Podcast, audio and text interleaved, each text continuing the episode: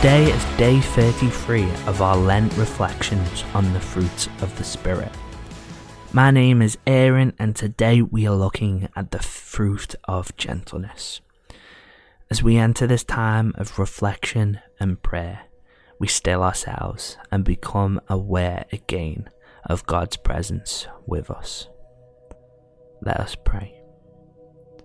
Lord, I pause from the busyness of life and choose to set my focus entirely on you once again. Please meet with me and speak with me in these moments ahead. Amen. Our Bible verses today are from Matthew chapter 18, verse 23 to 35. Therefore, the King of Heaven is like a king who wanted to settle accounts with his servants. As he began the settlement, a man who owed him 10,000 bags of gold was brought to him. Since he was not able to pay, the master ordered that he and his wife and his children and all that he had be sold to repay the debt. At this time, the servant fell on his knees before him. Be patient with me, he begged, and I will pay back everything. The servant's master took pity on him, cancelled the debt, and let him go. But when that servant went out, he found one of his fellow servants who owed him a hundred silver coins. He grabbed him and began to choke him.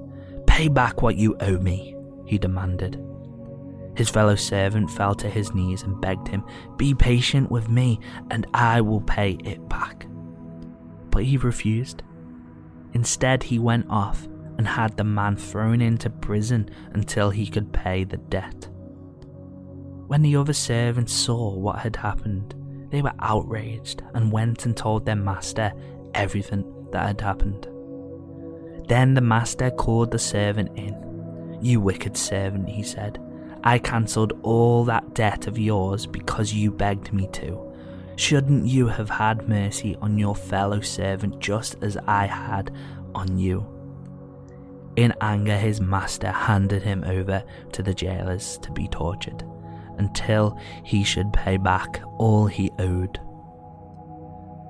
This is how my heavenly Father will treat each of you unless you forgive your brother or sister from your heart.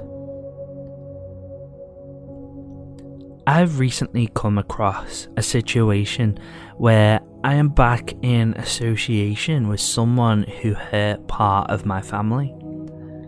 Now, it is quite a sensitive issue, even still now, so I won't go into too much detail. However, it, it made me reflect on what I should do as a Christian. What is the best thing for me to approach it as a man of God? And all that was going around my head was a sentence that has been ingrained in me for, for many years by different people. And it goes something like this Aaron, asking how many times to forgive is a stupid question because it means you haven't grasped the forgiveness that has been given to you. In the first part, we looked at how our gentleness can stem from having compassion on people. But in this second part, I want to realize we can do it because God first did it for us. In the second half of the passage, we see the servant who had just been released of all his debt found himself torturing a fellow colleague because he owed him a little bit of money in comparison. The story demonstrates how a debt can be written off, and my story demonstrates how forgiveness can be given, but within it all, we see a common theme that because God did it first, so should we. I want us to think long and hard about the times we have been through a tough period in our lives. But I want you to think about how, in that time, how God still blessed you, how He had His hand on you during that situation. How God was so gentle with you and gave you time to heal and to come back to Him in a more joyful attitude. Think how important it was that God cared for you in such a way. Now, because God first did, so should we. We can't grasp God's gentleness, God's love, God's forgiveness, God's patience, God's faithfulness if we don't ourselves do these things. Yesterday, I said how important it is for us to pray to God and ask Him to help us in gentleness, to give us that compassion. We are saved by grace, and God has shown us that gentleness, and He has given us the ability to show it. We want to pray about it, but now it's time to display that gentleness in all that we do.